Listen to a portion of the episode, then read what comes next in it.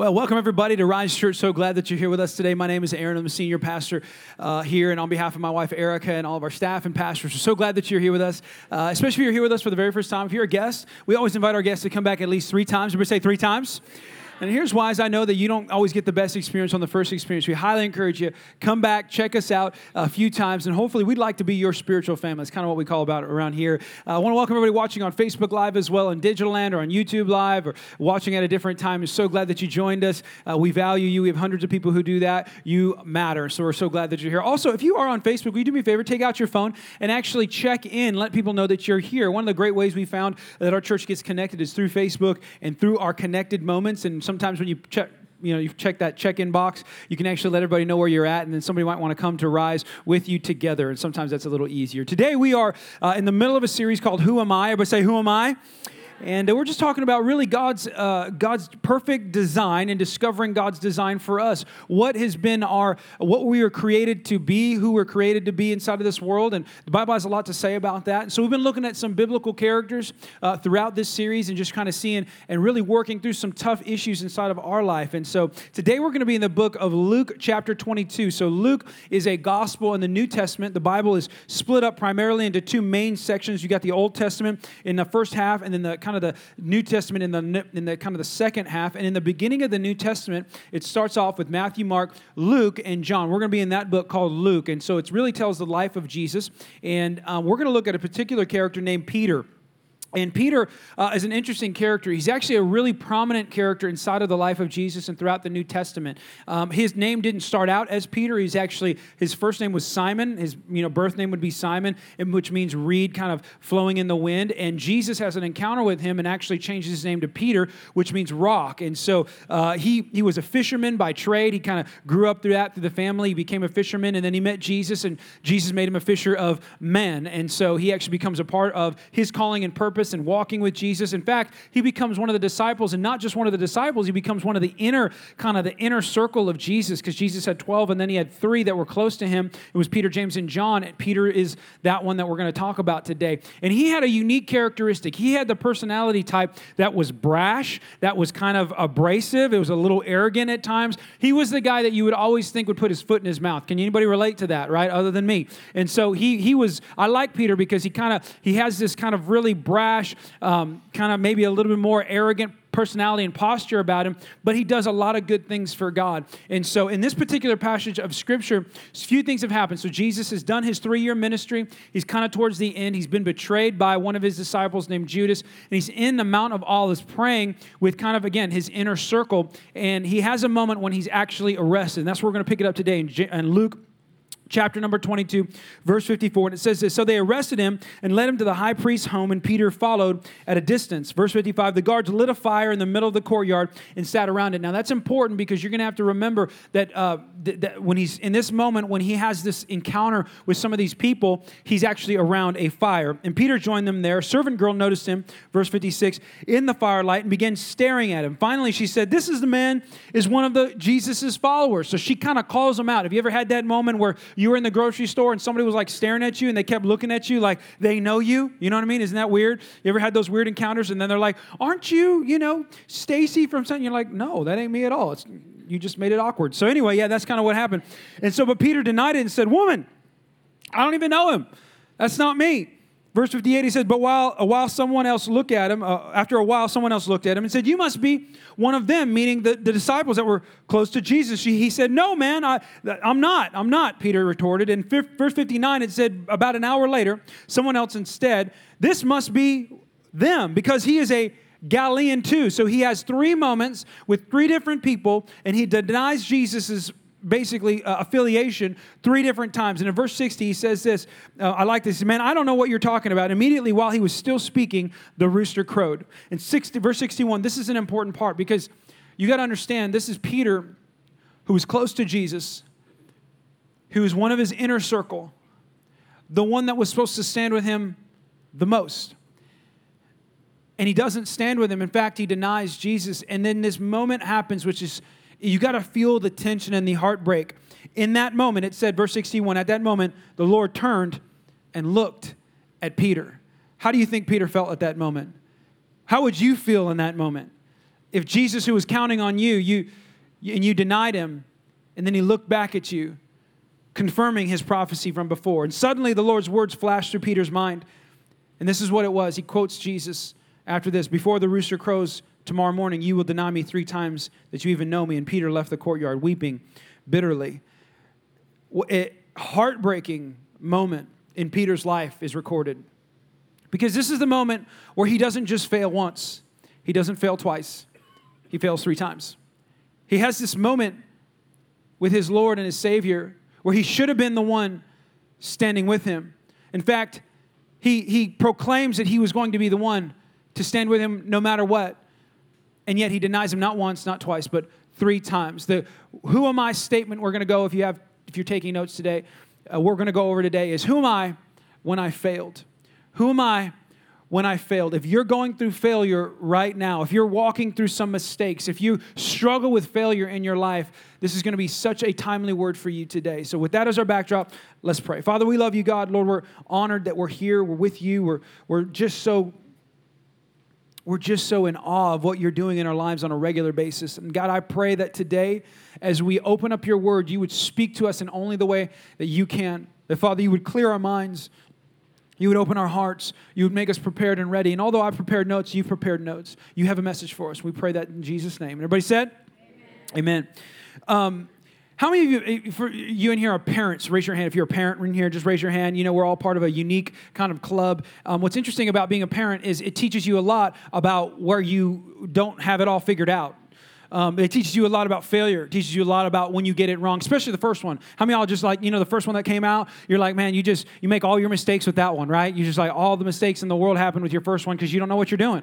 And uh, so you're doing what you're doing the best you can. And, and many of us have parent fails in here, you know, where you do something crazy. One, one of my biggest parent fail moment as a dad, um, and dads, we, I think we do this regularly. I think it's easier for us. I'm not, I don't see moms doing many failure moments as moms, but dads, we do them a lot because, you know, we we, got issues. And so uh, one time I, I took my my family, we went on a family vacation to Great Wolf Lodge. Has anybody ever been to Great Wolf Lodge before? It's kind of an indoor water park and really, really neat space. There's one in Dallas. And, and uh, we went to the, the indoor uh, water park that is called Great Wolf Lodge. In the middle of Great Wolf Lodge, in the water park, there's a center area that has a big bucket that drops water on everybody. It also has a kind of a jungle gym where there's water spraying. But one of the coolest parts and features of this center uh, kind of uh, jungle gym area is there's big slides that kind of come out of it. And at that time, my son Titus, my third born, my son Titus. He was about three or four years old, and I'm walking in with his in his hand, and the first thing he sees is that center, you know, jungle gym with the slides, and he says, "Dad, slide." I do slide. I want to do slide. I said, "Okay, sure, let's do slide." So we put all our stuff down,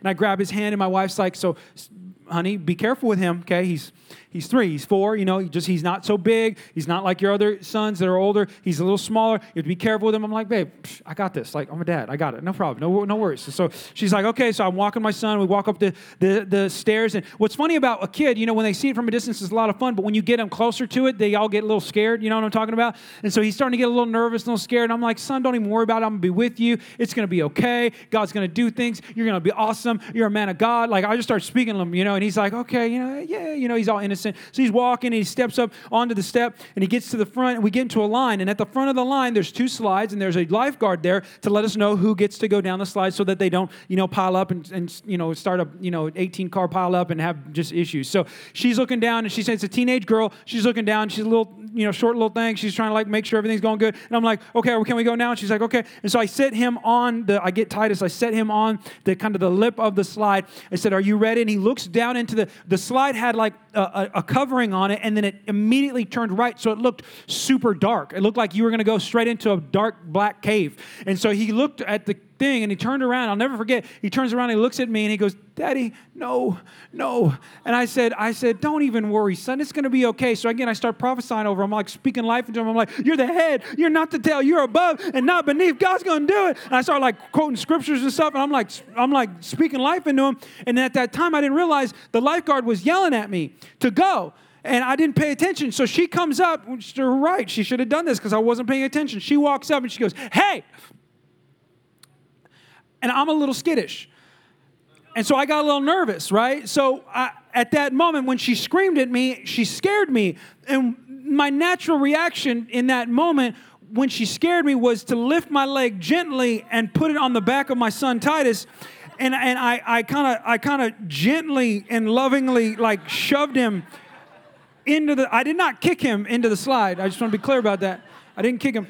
But I, I, sho- I, I shoved him down the slide, and he gets on that lip, and he turns, and it, the worst thing happened. So when he hit that turn, he didn't. He's never been on a slide before, so he didn't really know how to keep his balance. So when he hit that turn, the turn made him slide and spin upside down. So now I see him come out of the chute at the bottom, like uh oh, and I see him come out of the chute, and he's upside down, starfish wide slide like this, just just on the way down the slide, and I saw his face, and the only way to describe his face is like this. He's like, like this, you know, and he's going down the slide and he's he's like, I'm like, oh no, like that's not good. And then I look, I it, I remember what my wife had said, hey, be nice and good to my son because he's really, you know, he's little. And I looked around for Mama Bear because I'm trying to where she at, and I is she behind me? You know, it's like trying to make sure she's not gonna push me down the slide. And she she's down there, and I caught eyes with her, and I'll never forget when she caught she and I caught eyes. This is what happened. She's literally what she did. She and I caught eyes, and she goes, she saw everything. She goes, what did you do? So she takes off running to go get Titus, who's now floating in the bottom of the area where other lifeguards are supposed to be paying attention, and she's not paying attention. And I'm like, hey, my son's down there. He's in the water. And Titus, I'll never forget, he's, he's trying to get his like air. So she yanks him out, picks him up. There, he was fine, but you know, mom's over there. Now everybody's over there. There's a big commotion. The dad pushed the kid down the slide.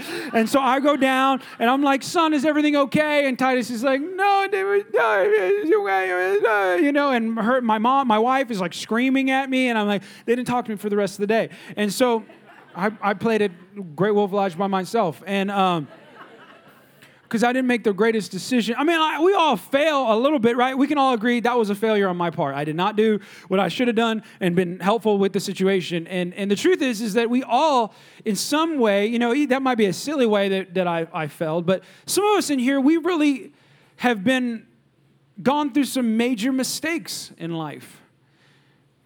Some of us in here really struggle with failure, and, and we struggle with not living up to the hype, not doing what we should do, and making a constant problem in our life. And I just want you to know that God created humans, and He knows that we're not perfect, and He knows that you and I are going to make mistakes. In fact, failure is very common, it's very normal, it's very human. But it can be extremely painful. As a pastor, I've been able to sit with many people, and honestly, it's an honor to get to walk through some of the major mistakes that some families have on a, on a regular basis and some of the major issues that have come about inside of their life. I've sat with some of you who have had that business deal that was right at your fingertips and you made the wrong decision in the 11th hour, right? And you lost it all. I've seen the pain that comes from that, from that mistake. Some of us in here have, have looked at the wrong things online. You went on for the right reasons, but you ended up in the wrong places.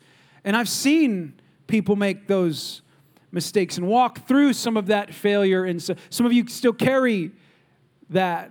Some of, some of us in here have maybe even gotten too close to, a, to the member of the opposite sex as a married person, and you had too much closeness. You, you know it, but it, it doesn't feel right. And you struggle and you, you carry it around. Some of us in here have said the wrong things in the wrong moment in an argument. Come on, has that ever happened to you before? Where you walked away going, man, I wish I didn't say that.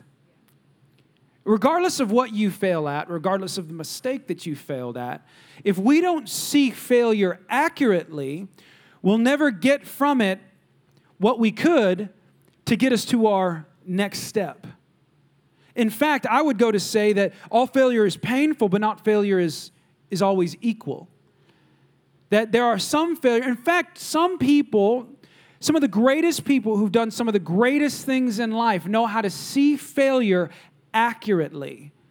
They can take something that they did in their life, maybe a mistake they had, maybe a, a failure moment, and they can see it accurately. And matter of fact, it's how they develop gifts, it's how they improve on skills, it's how they learn something else. Come on. Eh, I would go to say that oftentimes when you and I get into something new, you can't properly learn it without failing a little bit. I remember my son Winston, he's three, and when he first started learning how to walk, I remember he would, y'all remember this if you had kids, but he, he would stand up and he'd wobble, and then he'd take, y'all remember the first step that they take? They, they, they step, and then what inevitably happens? They fall. And so, what was interesting about my son, who is a baby, is he would step, fall, get back up, step, fall. And then I noticed over time, he learned how to walk. And what I noticed about him, though, was he didn't want to learn how to walk. He just wanted to learn how to run because he could see all of his brothers run. And he was working towards running, he just had to start at taking a step. And a lot of people see failure inaccurately, almost like, man, now that you've fallen, you're not going to get to the running part of your life. But the truth is, Winston had to fall to learn how to balance a little bit, to know what happens when you lean forward and what gravity does and get your muscles work. Come on. If there's people in here, you know this. There's some great leaders in here. You are where you are not in spite of failure, but because of it. And if we don't learn to respond well in those moments, you, I, I'm just telling you, you're not going to get to your purpose. Some of us are paralyzed in our are failure moments. You think they disqualify you. And so for us, we need to know how to respond healthy. And so in the next few minutes that I have with you, I'm going to give you three ways, three healthy responses to our failure moments. Three healthy ways that if something, if you fail at something, if you make a mistake, here, these are healthy ways to respond to it under God. First one is this we need to learn to separate our failure from our identity. Failure is an event, not a person. Now, the opposite is true when it comes to the enemy. He wants you to think failure is a person, not an event. His scheme is to, in every moment you make a mistake, to make sure that the mistake falls into your identity category instead of your event category. Does that make sense? He wants you to think, he wants you to move from I made a mistake to I am a mistake. He wants you to move from I messed up to I'm messed up. He wants you to move from I failed at this to I'm a failure. That's his scheme. And the Bible is so clear with us about this in Second Corinthians. I like what Paul says in order that Satan might not outwit us. So we got to be smarter than him in this, that we are not unaware of his schemes. His scheme, quite simply, is to attach our identity to our failure. And God's way, God's motive, God's truth in your life is quite the opposite. As a matter of fact, he does that with Peter. We, in order for us to understand this, we have to go back to an earlier verse with Peter and Jesus as they are talking. It's in Luke chapter 22, it's in verse 33 if you want to take notes. But he says this Peter said, Lord, I'm ready to go with you to pr- anywhere you are. I'm going to go to prison with you, wherever it is, and even to die with you. So Peter says, Look, I'm going to go with you anywhere because Jesus foretells and prophesies about him, his betrayal, about how people will leave him, about he will be so lonely. And Peter says, No, Jesus, not me. You don't, don't worry about that. I'll be with you no matter what. And I like what Jesus responds to him. It says in verse 34, Peter, Jesus says, Peter, let me tell you something. Before the rooster crows tomorrow morning, you will deny me three times that you even know me. Jesus used his name intentionally in that sentence. Because you have to go back to what Jesus had a moment with, with Peter. Peter was Simon first, oh, a reed blowing in the wind, couldn't stand tall, couldn't be strong. Jesus changes his name to Peter. Jesus reminds Peter that his name is now Peter, that Peter, no matter what, even in your failure, you're still going to be Peter. That your identity is actually secured in me and not in what you do or what you didn't do. You have to remind yourself, Peter. You see what Jesus is doing? Jesus is saying, Look, you're going to fail. You're going to deny me three times. In my moment of greatest need, where I need you the most, you're not going to be there. But your name's still Peter, it's not Simon. The enemy wants to remind you and make you go back to you being Simon. You're not Simon, you're Peter.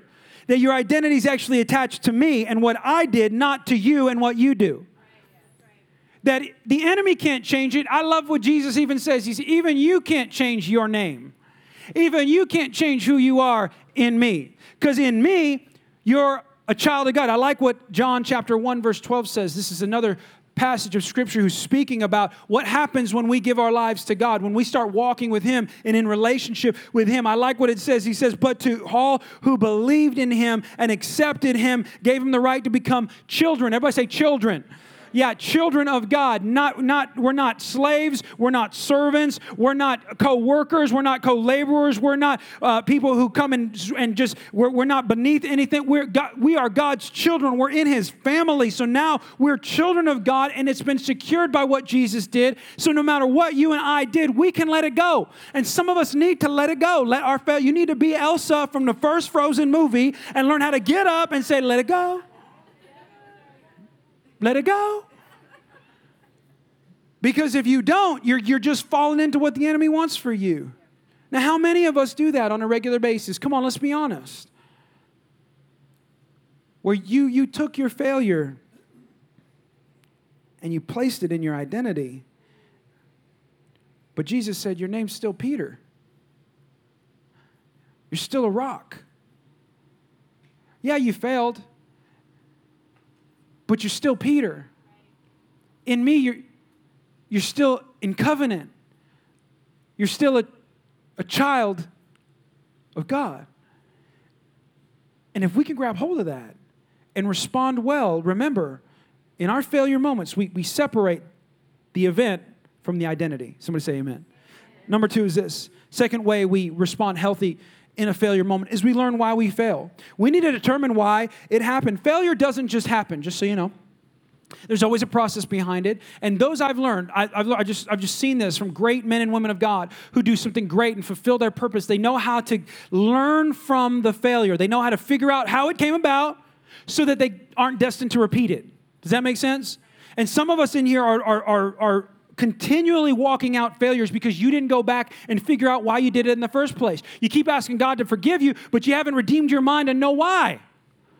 And so you keep going back to the same thing. In fact, I like what Proverbs says that we should be that, that an intelligent heart acquires knowledge that, that, that you, you and i should be intelligent and learn to acquire knowledge and the ear of the wise constantly seeks knowledge that you and i have to constantly be learning about what went wrong you have to learn to evaluate your life. You have to learn to inspect what happened. You can't expect it all the time. You have to inspect it. What happened when that mistake happened?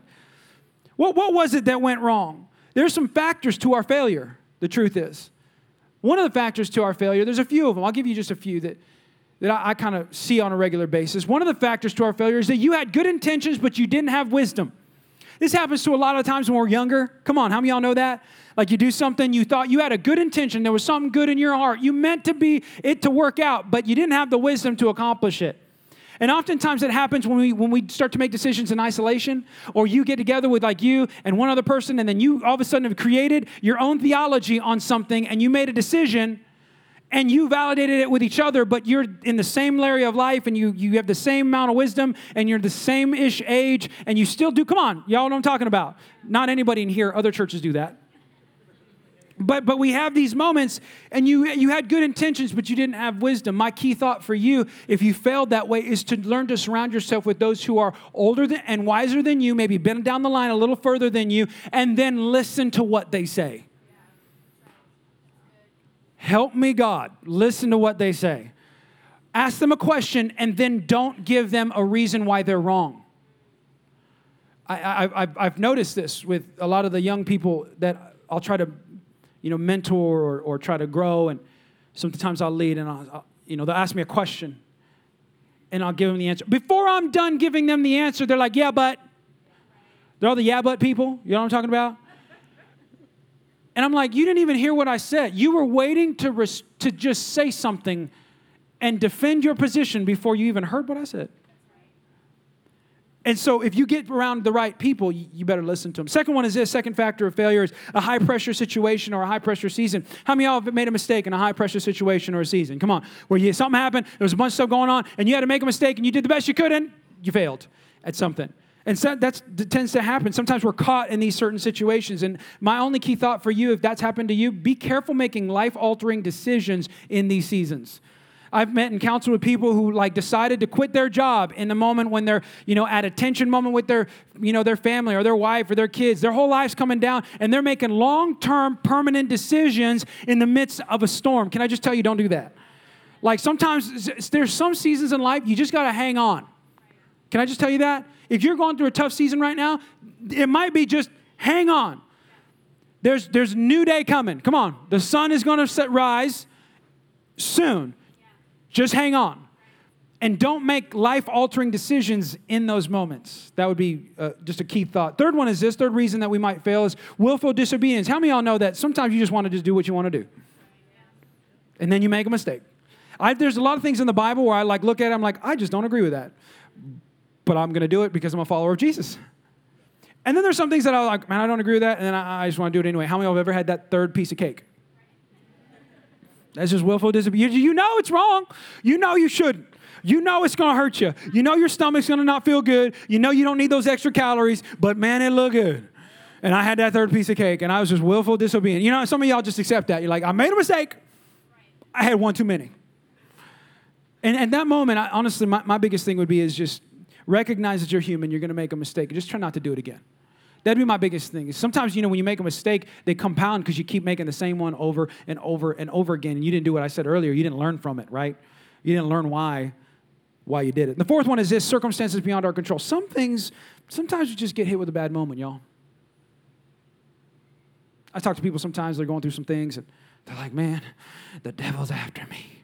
And uh, I can't handle it. And I got an enemy, and the devil is a lie. And I'm like, yeah, that's true. That's all true. But you, you just ran over a nail. You just ran over a nail.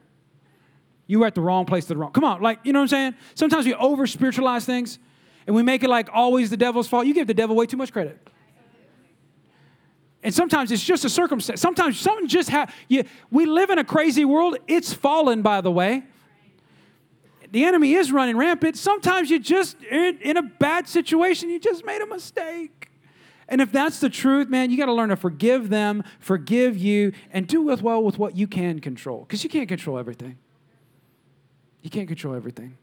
And the last one is this healthy response to, to failure. The first one was separate our failure from our identity. The second one is learn why we fail. The third healthy response is to put our hands to purpose. Put our hands back to purpose. You need to learn to lean into the redemptive power of Jesus towards our purpose. I love Peter's life because there maybe is no more incredibly spectacular failure moment in the Bible from any character that was close to Jesus than Peter had. But I like in John chapter 21, it kind of picks up the story after Peter's failure. Again, John as a gospel it tells the life of Jesus. And at the end of John, it gives the moment that Jesus has been betrayed, he had a joke of a trial. He was executed. He was buried. Then the stone rolled away. He's alive again. And then Jesus goes on this, like, I don't know what the best way to describe it. It's like an appearance tour. He starts to appear to people. He appears to certain areas of, with certain people who walked with him. And one of the people that he appeared to was Peter. And we find Peter, this is what's so funny. We find Peter exactly where we are sometimes. We find Peter going back to what he was before he met Jesus. He's fishing for fish. And Peter sees Jesus on the shore, and Peter's so excited because he couldn't believe his eyes. He realized that he denied Jesus. He was a part of Jesus' moment of betrayal, and he denies him, and Jesus gets murdered because of it. And he sees him in the distance and he's like, it can't be. And he's so excited. The Bible says he jumps out of the boat. Come on, y'all. Y'all, y'all see what I'm saying? He jumps out of a boat, swims to shore, and Jesus' first words to Peter was why I like Jesus so much. Peter's first words were, uh, Jesus' first words were, Hey, I'm hungry. Can you feed me? Like, let's have a meal. And Peter says, Bet, I got you. And he gets a fish and he starts a fire and he starts cooking a meal with Jesus and they eat and then they pick it up in John chapter 21. You don't miss this, okay, when it comes to failure. it says, When they had finished eating, Jesus said to Simon Peter, Simon, son of John, do you love me more than these? Yes, Lord, he said, You know that I love you. And Jesus said, Feed my lambs. You remember what you were doing before I died? Go back to that. And then in verse 16, he asks him the same question, and Peter has the same response and Jesus has the same re- re- rebuttal to it, then feed my lambs. And then in verse 17, he says, The third time he said it to him, Simon, son of John, do you love me? Peter was hurt because Jesus asked him a third time, Do you love me? He said, And Lord, you know, this is Peter, Lord, you know all things. You know that I love you. Peter missed it. So Peter denied Jesus and failed around a fire three times. And then Jesus is around a fire with Peter again, and he restores him three times. He reminds him, he says, Why are you fishing? We've already had this conversation. And Peter wants to go back because he made a mistake. Peter thinks his mistake brought him out of his calling. Peter thinks that what he did wrong gave Jesus every right to throw him out, right? Uh, you can't work for me anymore, Peter. You betrayed everything you know. You made a mistake. A matter of fact, you didn't just betray you, you betrayed me. The whole reason we're supposed to be doing this. But Jesus showed Peter his failure didn't qual- disqualify him from his purpose. The best thing that you can do in your moment of failures to get back up and put your hand to purpose. How many of us in here failed at something, made a mistake, didn't do what you thought you should, and you walked away from your purpose? I want you to think about that. You might be doing something right now that you don't even you don't even really like. You don't even really know about. You, you don't even really care for you're really passionate about something else. You're really passionate about, but you failed one time and you walked away and you started fishing again. I like what Jesus does. He doesn't just forgive Peter, he redeems him. You and I ask God for forgiveness all the time and mistakes. He forgives you. Some of us need to pray for the redemptive power of Jesus in our life when you make a mistake. I like what Corinthians says in verse chapter 1 verse 30 he says it is because this is paul talking about what happens with jesus. When you when you go out walking with jesus he says because of him that you are in christ jesus who has become for us wisdom of god that it is our righteousness holiness i like this word and he says redemption. Now when you read that you got to know what redemption means. The greek word there for redemption is apolutrosis it's it's it's literally translated this is so good don't miss this okay? When you walk with jesus this is what happens Apolutrosis means buying back from what was previously lost. Come on. So you had a mistake, you had a failure, you lost something. And instead of going back to being a fisher, God wants you to go back to your purpose. And the way He does that is He does it around the very thing, come on, the very thing that knocked you out, Jesus redeemed you around. The fire knocked him out. Come on, he failed at the fire and Jesus redeemed him at the fire. Come on. And that there's something inside of all of us that we need to stop asking God for forgiveness in that moment and start moving forward to redemptive power. Say, God, you forgive me. I receive it. I accept it. But now I'm putting my hand to purpose and what I'm supposed to do. Because if anybody should have left the ministry, if anybody should have left his purpose, it was Peter who betrayed Jesus. And even Jesus comes back, and I think it was fortuitous that he sat down around a fire. I think it was important. I think Jesus was showing him, hey, listen, there's nothing you can do to get out of my purpose with you. So when you're ready, it's time for you to go back and feed my lambs. It's time for you to go back and be a fisher of men.